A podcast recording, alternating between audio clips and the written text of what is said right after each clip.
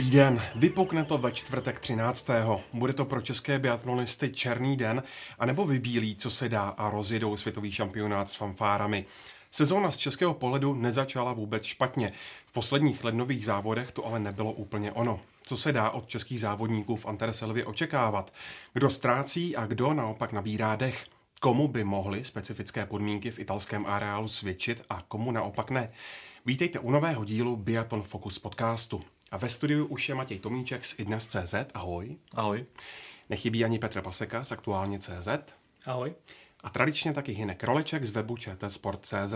Ahoj. Od mikrofonu zdraví Ondřej Nováček. Nominace je kompletní, je jasné, že Veronika Vítková na světový šampionát nepojede, naopak premiéru na velké seniorské akci zažije Tereza Vinklárková. Smůlu měl Tomáš Krupčík, naopak šanci dostal Adam Václavík a svůj poslední šampionát pojede Michal Schlesinger. Je to, Matěj, podle tebe všechno v očekávání a podle očekávání? Já myslím, že jo, nebo překvapilo to někoho? Ani ne. Tomáš Krupčík?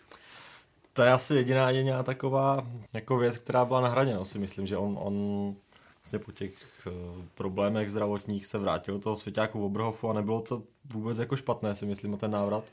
Že tam dal jako slušně, slušně sprint, pokud si pamatuju ale pak to nějak šlo výkonnostně dolů, možná právě kvůli tomu, kvůli tomu výpadku v létě, že, že ten trénink nebyl úplně takový, jaký by si představoval a nepřesvědčil si, myslím, trenéry.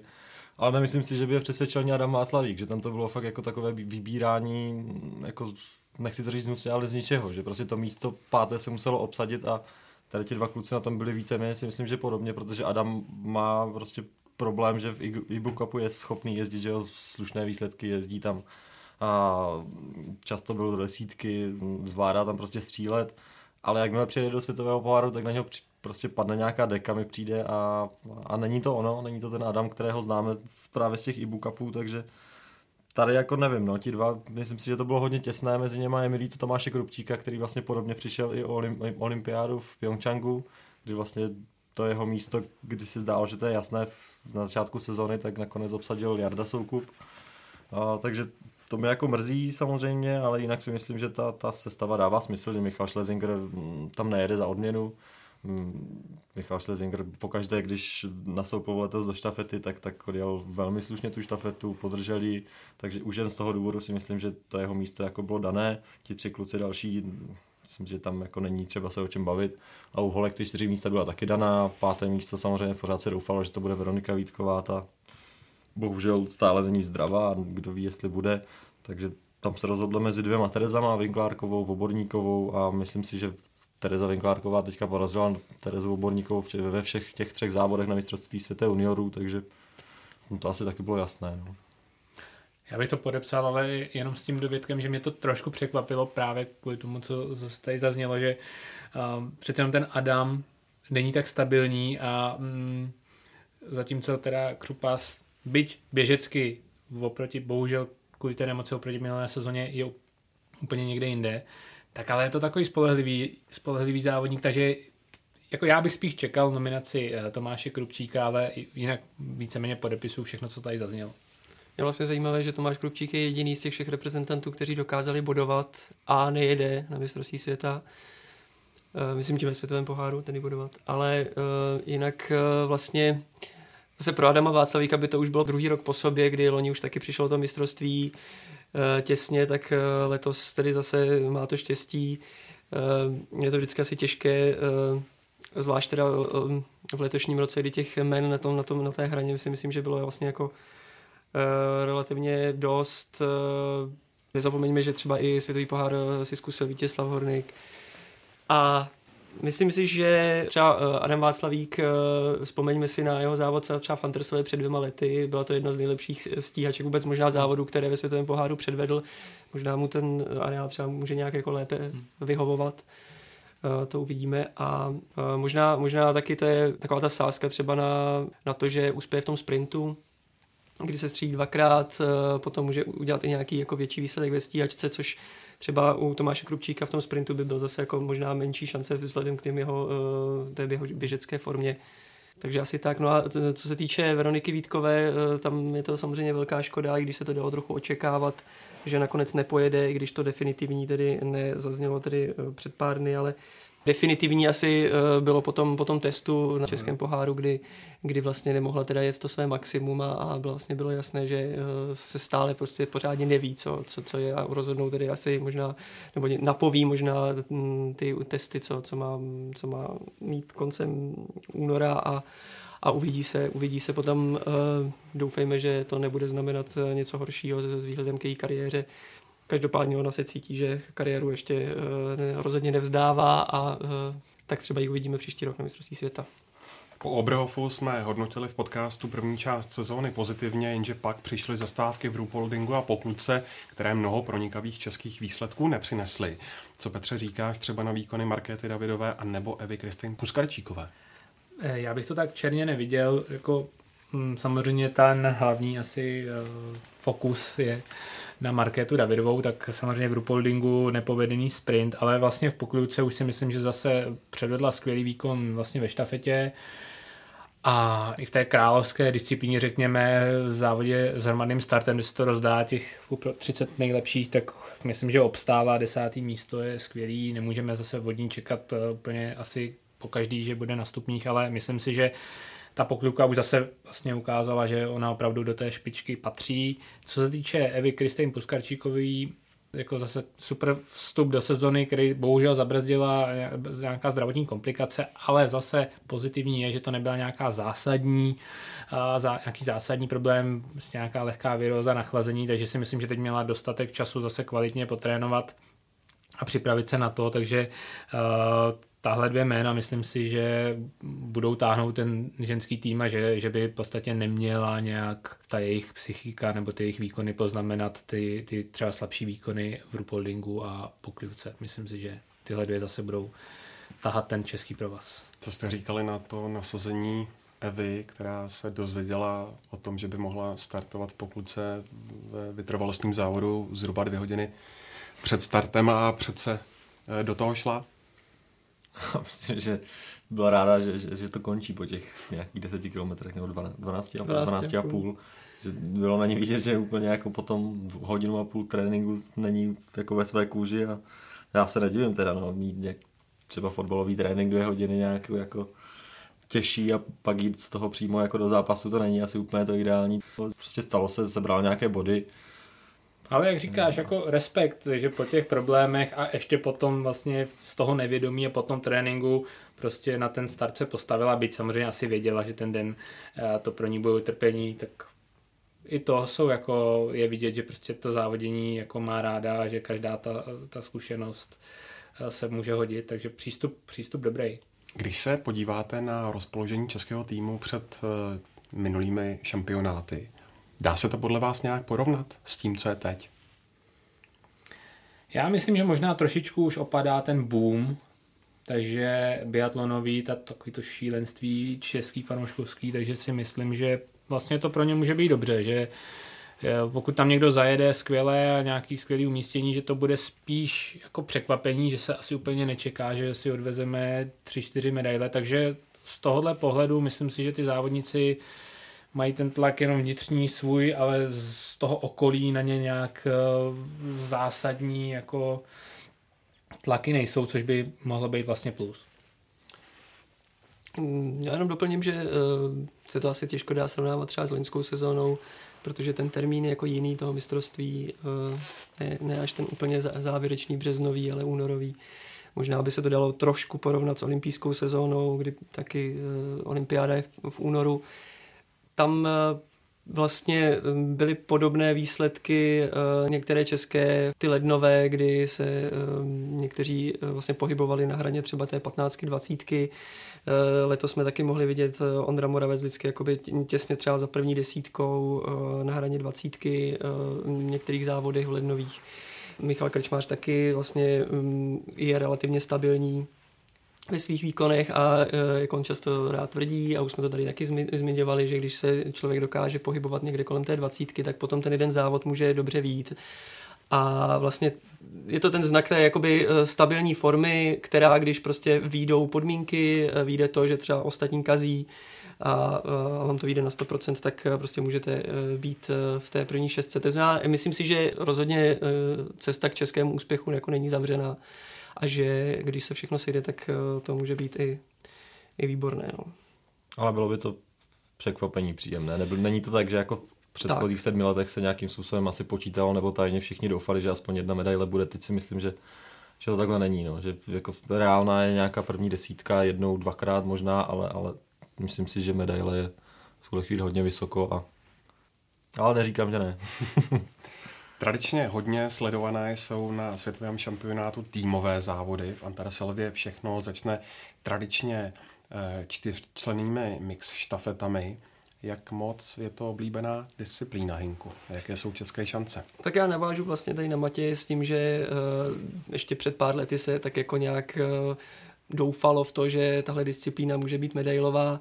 Já bych zůstal realistou a e, myslím si, že třeba reálná příčka je to, to šesté místo, protože vlastně už teď e, dokázali reprezentanti v pokluce, že, že na to mají. E, jako takhle, to složení těch ostatních štafet je naprosto vždycky jako to nejlepší. Dříve to tak ne, nebývalo třeba, ale teď prostě, když se podíváme třeba na složení norské štafety, tak uh, Tandre Voldová, Egofová, tady uh, Johannes Bejovi, tak uh, nebo italská štafeta uh, Vírerová, Vitociová, Vindiš a, a Hofer.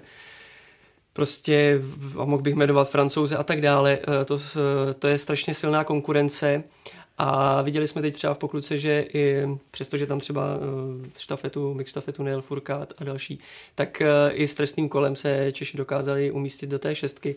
Takže Myslím si, že i eh, všichni asi o tom budou vždycky, vždycky o tom takhle mluví, že šestka je to, to, to skvělé, to vysněné umístění, osmička ten, ten, ten do, dobrý výsledek a Myslím si, že s tímhle se taky půjde do toho s tím, že ovšem ta, ta první trojka je opravdu jako hodně vzdálená, hodně, hodně vysoká. I když, i když se bude střílet jako čistě, tak eh, prostě je to prostě strašně daleko. No. Ale nechci být úplně pesimista. No. Já taky ne, tak radši neříkám nic. A ještě teda, ještě abych doplnil ty ostatní, ostatní, uh, ostatní týmové závody, tak uh, vlastně eh, tam eh, ta konkurence je zdánlivě možná trošku, trošku eh, mírnější, ale přesto obrovská a mm, třeba u, těch, u těch žen, tak tam by se opravdu mohlo všechno sejít, protože sestavu na to máme vlastně dobrou, akorát třeba tam je ten faktor Lucky Charvátové, která prostě naposledy jí to nevyšlo, šla na tři trestná kola a vznikl takový ten kvazi spor, uh, jestli chce jezdit štafety nebo ne.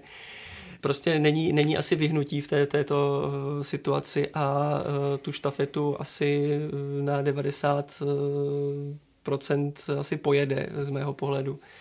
A je pravda, že jsem si hledal závod štafetový, kdyby nejela trestné kolo a hledalo se to dost špatně.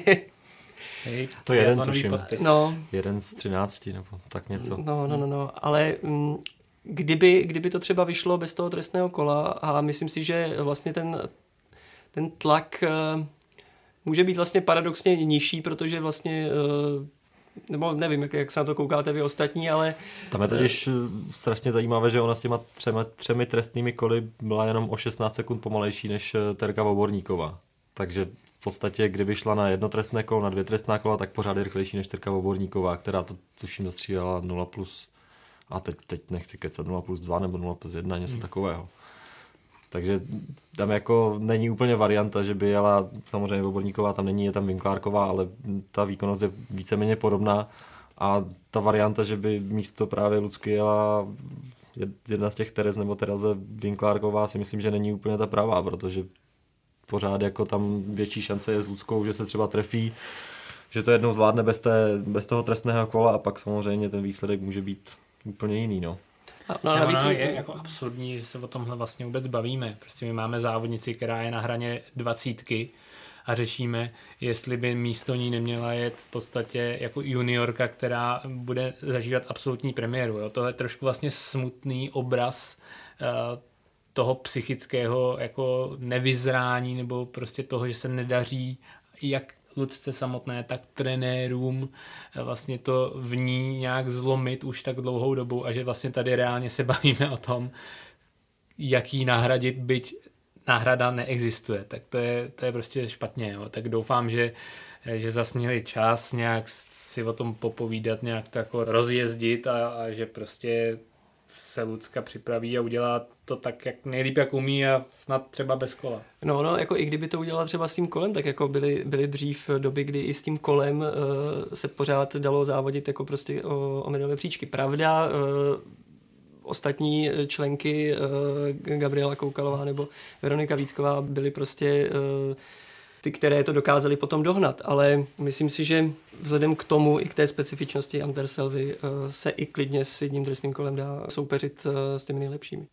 O Anterselvě se v podcastech bavíme často, je to areál možná vůbec s nejbohatší biatlonovou historií, ale je taky hodně specifický a to hlavně kvůli vysoké nadmořské výšce, jako by se závodilo na vrcholu Sněžky. Češi se teď připravují eh, v italské Meridnaun, které je taky vysoko položené, asi o 300 metrů níže.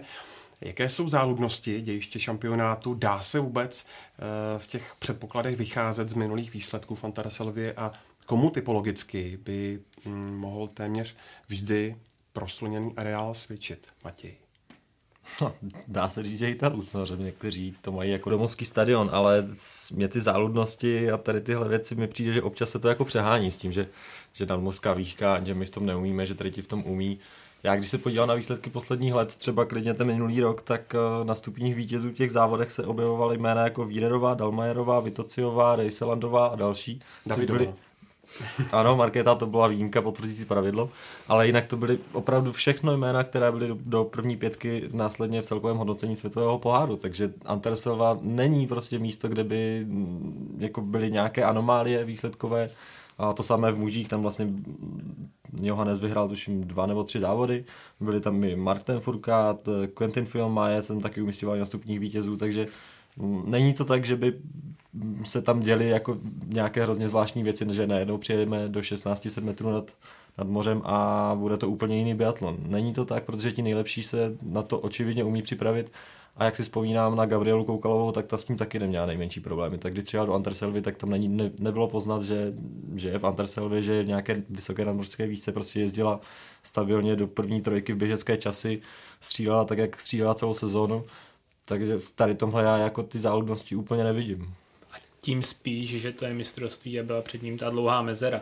Ještě bych dokázal pochopit, kdyby v tom programu normálním světového poháru, kde ty závody eh, následují rychle po sobě, takže by to tam na někoho sedlo, nebo že by mu to nějak naopak nesedlo ta výška, ale tady opravdu teď byla dlouhá pauza, všichni věděli dlouho dopředu, se na to připravovali už před sezónou, takže myslím si, že přesně zase vepředu budou prostě ti nejlepší. Možná někdo uletí, ale to se může stát i kdekoliv jinde. No, možná ta záludnost vznikla uh, v té spojitosti právě, jak si naznačil, že se šlo uh, vždycky po obrofu Rupoldingu v rychlém sledu a najednou ty výsledky byly trošku, mír, trošku mírně jiné, uh, když počítám třeba tři roky zpátky a, a ještě dříve.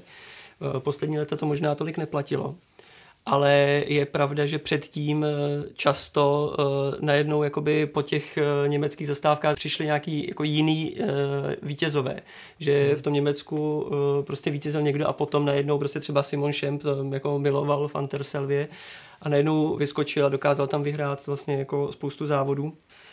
Nebo Anton Šipulin třeba taky dřív to jako měl velice rád Anterselvu, nebo vůbec Rusové tam dříve, dříve docela vynikali poslední dobou jsou tam zajímavé se podívat na ty eh, souboje třeba uh, Johannes Sebe s Martinem Furkádem.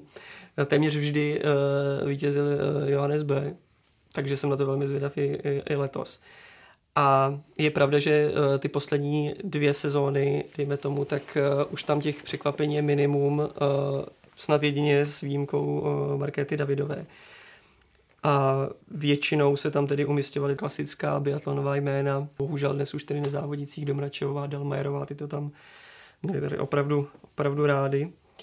A vlastně Gabriela Koukalová, jak si zmiňoval Matěj, eh, ta sice tam jako běhala velice dobře, a, a to, ale ty výsledky vlastně nebyly eh, nikdy tak špičkové, třeba jako právě v porovnání s Obrovem nebo Rupoldingem. Hmm. Tam ten, jakoby ten, eh, to porovnání, když, když to bylo v tom náhlém porovnání, tak najednou to vypadalo jakoby nějaký propad, když to vlastně skoro žádný propad nebyl, ale to si myslím, že se teď právě vyrovná tím, že vlastně všichni směřují tu přípravu na tu na tu Anterselvu. Jediný, co uh, myslím si, že tam ta záludnost, ta specifičnost možná je uh, taková dost podstatná a to je vlastně při příjezdu na tu střelnici, jede se tam po sjezdu do mírného kopce táhlejšího, takže vlastně uh, vysokých tepek tam přijíždějí a navíc, jak je to v té vyšší nadmorské výšce, tak se tam jakoby třeba už ke konci střelby můžou někteří závodníci zadýchat.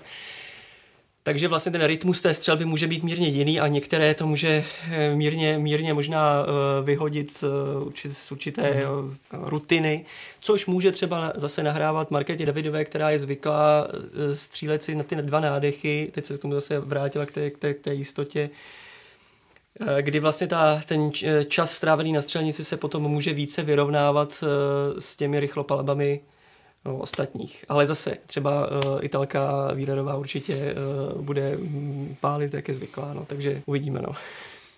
Ani jeden český závodník není ve světovém poháru v první patnáctce ve hře, tak bude od začátku účast v závodu s hromadným startem. Bude Hinku tohle hrát v psychice biatlonistů a jejich kolegy nějakou roli? Může to mít vliv eh, třeba na nasazování do jednotlivých závodů? A pojďme připomenout ještě, že na rozdíl od právě světového poháru se na světovém šampionátu představí na trati vždy pouze čtyři Češi a čtyři Češky. No, um, myslím si, že obrovsky prostě důležitý bude ten sprint úvodní. A to je tak většinou, uh, protože prostě když se, když se ten sprint nepovede, tak eh, tím pádem je menší šance, že se povede stíhačka, tím pádem najednou tady chybí ten pronikavý výsledek a je obrovský tlak potom na ten vytrvalostní závod. Třeba vyhrajeme spíš jenom štafetu. no. No, jasně, no, ale jako vy, i s pohledem, myslím, na, na ten, na ten eh, hromadný závod vlastně, hmm takže uh, myslím si, že ten sprint je prostě jakoby nejdůležitější z těch, uh, z těch uh, individuálních závodů skoro z tohohle pohledu aby vlastně se ten závodník dostal do takové jako pohody, do, takové, do takového klidu, protože určitě Ondřej Moravec, Michal Krčmář, jsou prostě závodníci, kteří se jakoby vyloženě asi těší na to, že si ten, ten masák potom zajedou. Obzvlášť si myslím, že Ondřej Moravec ho má rád, na rozdíl možná od Michala, který jako ne vždycky v tom uspěje, když teď měl velký úspěch v lednu.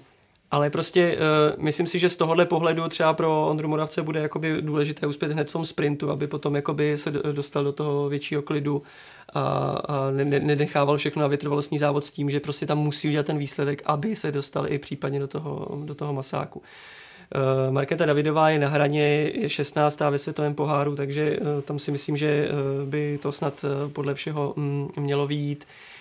A Taky eh, je to důležité třeba z toho pohledu ten sprint, protože když, když nevíde, eh, člověk se nedostane do té šedesátky, eh, najednou má prostě závodní výpadek, což může být dobré třeba pro české trenéry s výhledem právě na tu single mix štafetu, která se jde po vytrvalostních závodech, protože předpokládejme, že biatlonistky, biatlonisté neodjedou všechny závody, a potřebují nějaký ten čas na odpočinek, takže třeba i to, že by někdo nejel případně stíhačku, může potom ovlivnit nasazení do single mix štafety, ale to je zatím předčasné. No. A co se týče nasazení do vytrvalostních závodů, to vždycky bývá trošičku možná odlišné oproti tomu víkendovému, ale hm, to uvidíme podle toho, jak, jak, se, jak se povede sprint zase, rozhodující, rozhodující závod. Bude to nepříjemné, když se ten sprint nepovede samozřejmě, protože pak, že v té stíhačce už se toho dohnat tolik někdy nedá a pak jít do toho individuálního závodu s tím, že mi potřeba zajet třeba do 15, abych se podíval do hromadného závodu, to už není pro tu psychiku úplně nejlepší. No a vzhledem k tomu, že fakt opravdu všichni Češi jsou na hraně, tak to nejsou úplně lepší vyhlídky no, pro hromadný závod. Když se ještě vrátím eh, k Terce Vinklárkové, ta si o tu nominaci řekla hlavně svými výkony na šampionátu juniorů. Jakub Čtvrtecký na něm vybojoval první velkou medaili. Tak jaké, Petře, eh, vůbec byly ty eh, první velké závody letošní sezóny z českého pohledu? Tak z českého pohledu můžeme říct, že vlastně byly nejúspěšnější v historii.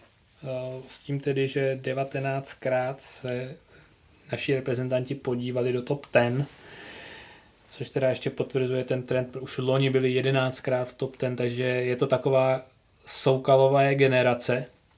Tehdy ještě Gabči, která teda zažehla někdy v roce 2012 ten, ten biatlonový boom tady, tak možná, že už se to projevuje. Takže to ukazuje, že minimálně v těchto těch mládežnických kategoriích patříme mezi světovou špičku, což, což je skvělé. A tváří teda toho šampionátu byl Ondra Mánek s třemi stříbrnými, který teda je... To bylo české. ano, ano, který teda je zajímavý i, i dejme tomu tak mimo sportovně, to tak není to takový prototyp toho uh, klasického reprezentanta, jak, jak známe starou školu Ondru a Michala a tak dále. Prostě je to člověk, který uh, sám o sobě říká, že z každého tréninku potřebuje fotku na Instagram, kde ho sledují desítky tisíc lidí, takže e, i z toho pohledu mně přijde ten člověk zajímavý, že zase je to trošičku něco jiného, než, e, než na co jsme zvyklí. A samozřejmě Kuba Čtvrtecký strašně vlastně cením to, že on už tam měl v té roli, že v té kategorii by se měl prosadit a zvládl to, což je zase další jako rovina psychologická, se kterou on si poradil, což já hrozně cením. A další jména, myslím si, že už jsme tady probrali eh, Karlík, Hornik, eh, další, myslím, nemusím je vyjmenovávat, eh, jinak si to ještě zaslouží dalšími výsledky.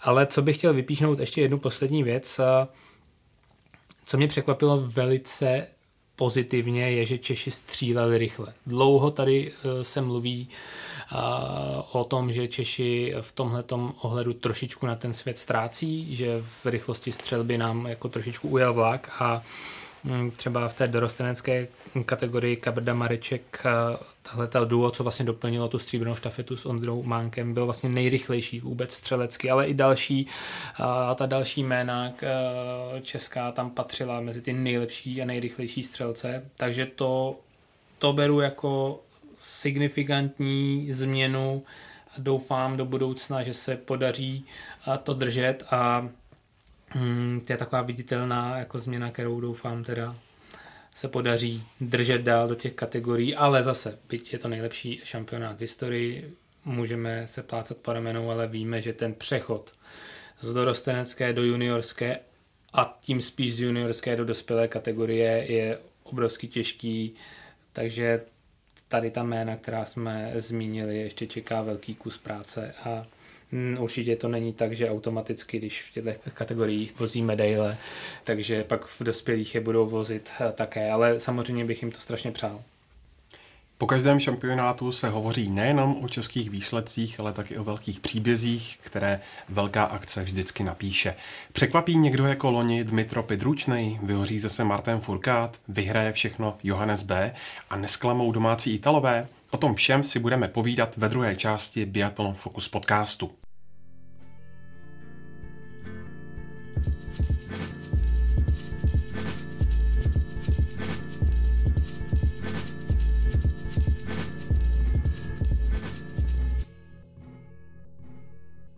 Malý Gustav už je na světě a jeho otec Johannes nestrácí čas. Po nadmíru výtečných výsledcích největšího konkurenta Marténa Furkáda neváhal s návratem a v pokluce hned vyhrál vytrvalostní závod. Loni v Estersundu vybojoval tři zlata, ale jenom jedno v individuálních disciplínách. Matěj mohl by letos získat třeba šest nejcennějších kovů? Mohl by, ale nezíská. Nevěřím tomu. Myslím si, že mu do toho hodí vidle nějaká štafeta, ať už smíšená nebo, nebo ta mužská, protože francouzi jsou hrozně jako na tom dobře teďka si myslím a myslím, že minimálně oni budou Nory trápit. A, a ani si nemyslím, že by vyhrál čtyři individuální zlata. Samozřejmě ta forma jeho prosincová byla, byla podobná té loňské, byla famózní, úžasná, víceméně neměl konkurenci, přiváděl, myslím si, že Furkáda do špatných stavů a on byl určitě hrozně rád, že, že odle, odjel na ten, na ten leden domů. A když se vrátil, tak si myslím, že to běžecky na tom nebylo ještě úplně až tak, až tak dominantně jako předtím, ale zase teďka měl samozřejmě pár týdnů tréninku, takže se možná vrátil do toho stavu, kde byl v prosinci. Možná, že zase bude létat, možná bude démon, jakého známe, ale, ale pořád si myslím, že přijde jeden závod, kdy to třeba nezvládne, ať už třeba ten vytrvalostní, kdy fakt stačí dvě chyby, někdo tam jako z těch francouzů zastřílí 4 nuly a, a to zlato nezíská, takže nemyslím si, že by, že by to byl úplně až takhle v šampionát s šesti zlatými. Když jsem zmínil Dmitra Pidručného, máte v záloze třeba nějaké jméno podobného ražení, které by bylo eh, schopné způsobit podobnou senzaci? Neřekl bych podobného ražení, ale myslím si, že by mohl překvapit, když zůstanou národnostně v zemi teda favoritů francouz Fabien Claude, který je v trošku ve stínu těch men eh, Fion Mae, Detie, Furkat, možná i Gigona, tak eh, ten předvedl teďka ke konci vlastně těmi posledními závody před šampionátem, že v něm je taky teda jako neskutečná jako energie a myslím si, že to je právě ten takový čtvrtý vzadu, který by mohl tam někdy vylétnout, ale jinak očekávám zase eh, prostě souboj Francie, Norsko, možná pak teda někdo další, ale hlavně zase tyhle dvě země, že si to rozdají. A ty příčky největší. Možná Filip Navradno, který je políbený živou vodou od té doby, co jel v Gelsenkirchenu s Dalmajerovou, tak to úplně jiný Filip Navrat, než kterého pamatuju. A ten teďka je zajížděl několik výsledků v desíce, tak to, to je pro mě jako velké překvapení. No. Nevím, co dokáže Van Terselovi. I Filip Horn, jako ti mladí Němci můžou tam jednou, dvakrát jako ulítnout, ale ve výsledku si myslím, že zase to bude o tom, že někdo z těch men, která tady zazněla Furkát B, musí někde udělat to nějakou chybičku, aby tihle mladí dostali někde nějakou skulinku k medailím. No, ono to už bylo vidět uh, loni vlastně ty souboje Johannes B versus Francouzi Van der Selvě, to je prostě, to si myslím, že bude to, to, mm, co bude mm, signifikantní pro tento šampionát. Do, dovolím si to odhadnout tedy ve většině těch závodů může tam někdo proniknout. A myslím, že tohle to bude jako to hlavní. A taky si nemyslím, že získá všechny, všechny zlata, ale no, Petr, Petr nesouhlasně je, kroutí hlavou. Čistě ale... teoreticky to možné je, ale to by byl zázrak. Jako to, to si myslím, že to je i na Johannese příliš vysoká meta. Pojďme ještě ztratit slovo o domácích. Eh, loni v březnu přivedli Italové ze Švédska pět medailí. A jak to dopadne letos? Líza Vitociová po matných výsledcích naznačila ve Slovensku, že může myslet vysoko. Dorotea Víderová je druhá ve světovém poháru, ale kam se poděli Italové? Lukas Hofer je zatím až desátý a za sedmnáctým Dominikem Vindyšem zývá propast. Tak dá se, Petře, čekat, že jejich chvíle teprve přijde v pravý čas? Upřímně říkám, že mužům nevěřím. Lukas Hofer, byť čtyřikrát byl letos top ten, pokud jsem projel výsledky správně, ale mm, prostě výkonnostně hrajou teďka druhou ligu za těmi jmény, které jsme zmínili. Samozřejmě je to biatlon, může se tam jedne, v jednom závodě Lukas Hofer spíš teda věřím, když už někomu z té dvojce těch uh, italských mužů, tak spíš věřím Lukasovi. Ale obecně musím říct, že si myslím, že uh, to domácí prostředí není tak nějaká velká výhoda, byť samozřejmě budou mít asi nejlepší ten servis, fanoušci je poženou, tak stejně si myslím, že oni momentálně na tu absolutní špičku nemají. Co se týče Dua Vitociová Výrodová, tam už to je něco jiného. Mm, Dorotea Výrodová stabilně je vepředu, vlastně Perez se styril o žlutý triko, takže od ní očekávám minimálně Mm, jeden, dva dobré výsledky.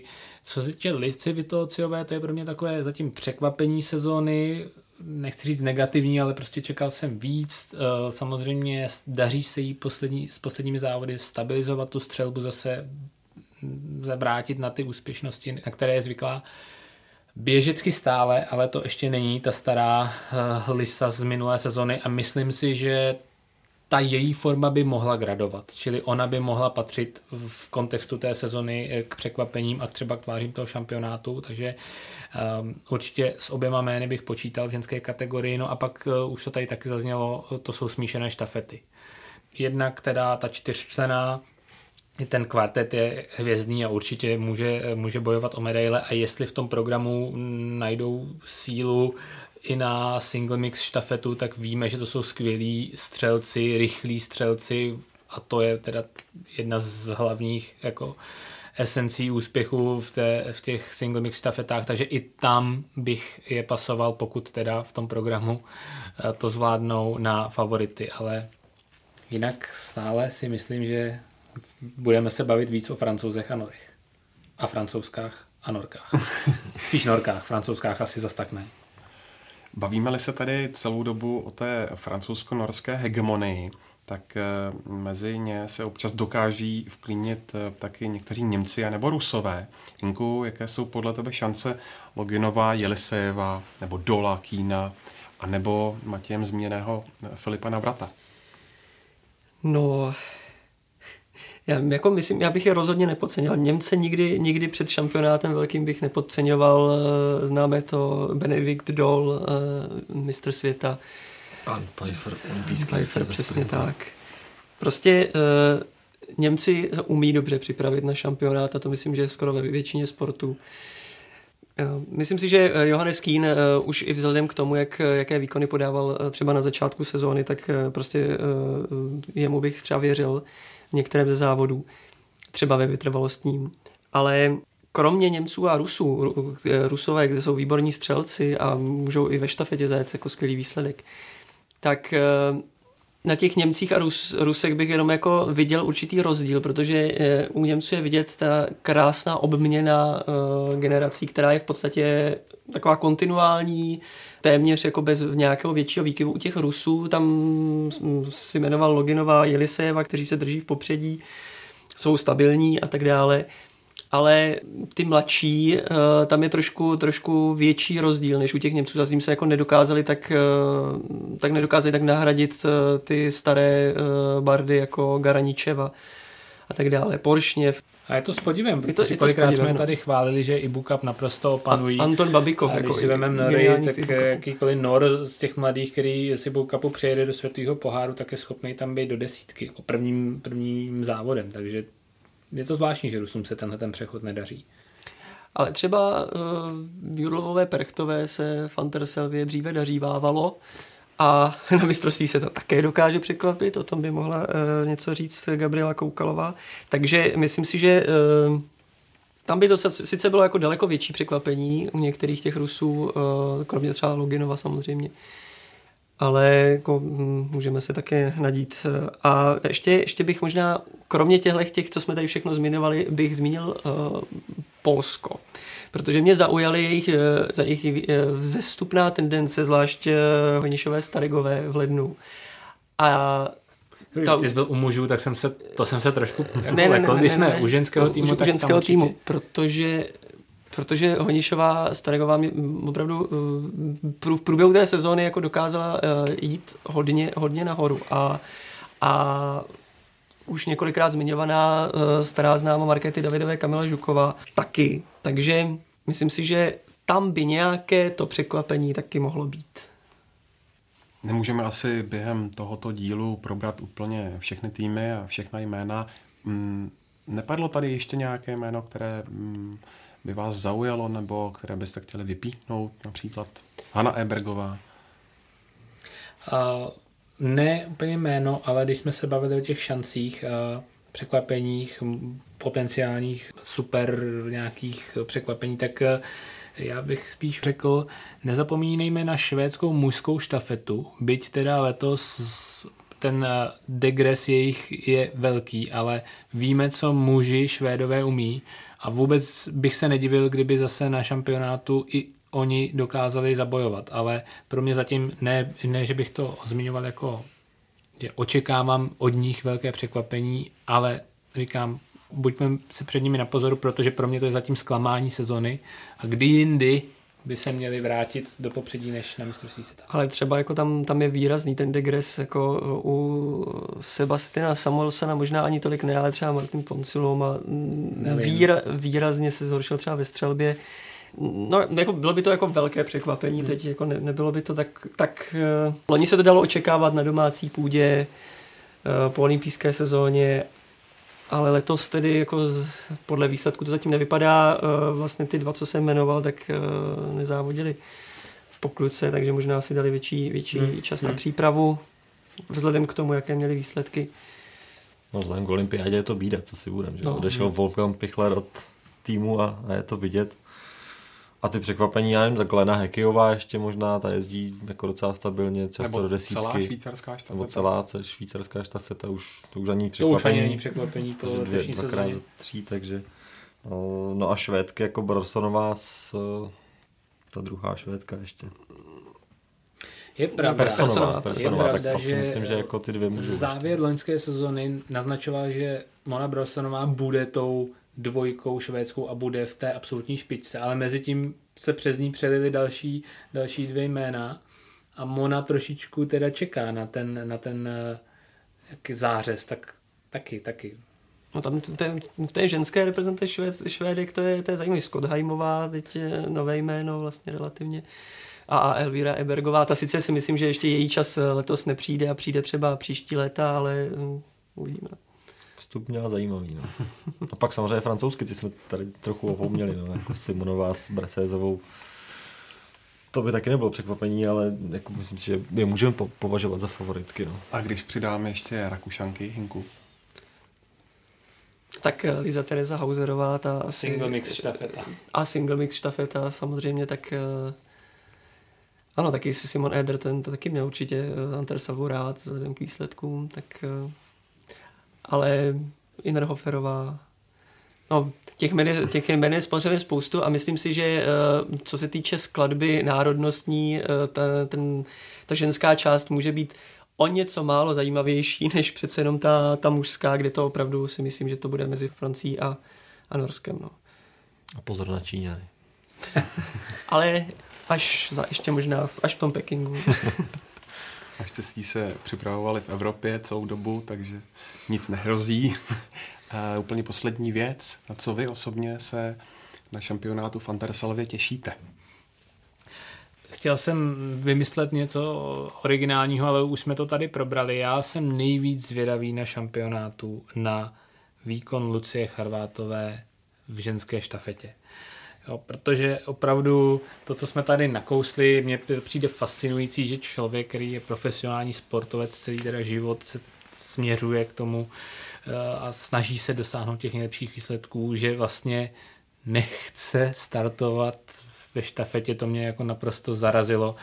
A považuji to za jako, jako skandální ze všech úhlů pohledu. Je to podle mě prostě do, dopadá špatné světlo vlastně na všechny směry. Jak na ten trenerský tým, že teda nedokáží s ní pracovat, nedokáží nějak namotivovat. Hlavně teda na ní, jestli opravdu se schápu ty, těch výsledků, těch, toho tlaku, je to, je, to, je to strašný, ale je to součást profesionálního sportu, který teda ona si vybrala.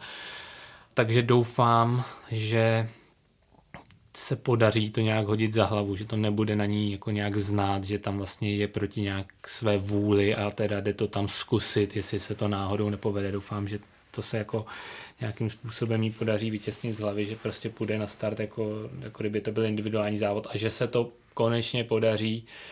Na to jsem zvědavý vlastně nejvíce šampionátu a bylo by strašně super, kdyby to teda zvládla a za odměnu by teda dosáhla ta česká štafeta uh, nějakého skvělého výsledku. Na to jsem nejvíc zvědavý z celého šampionátu.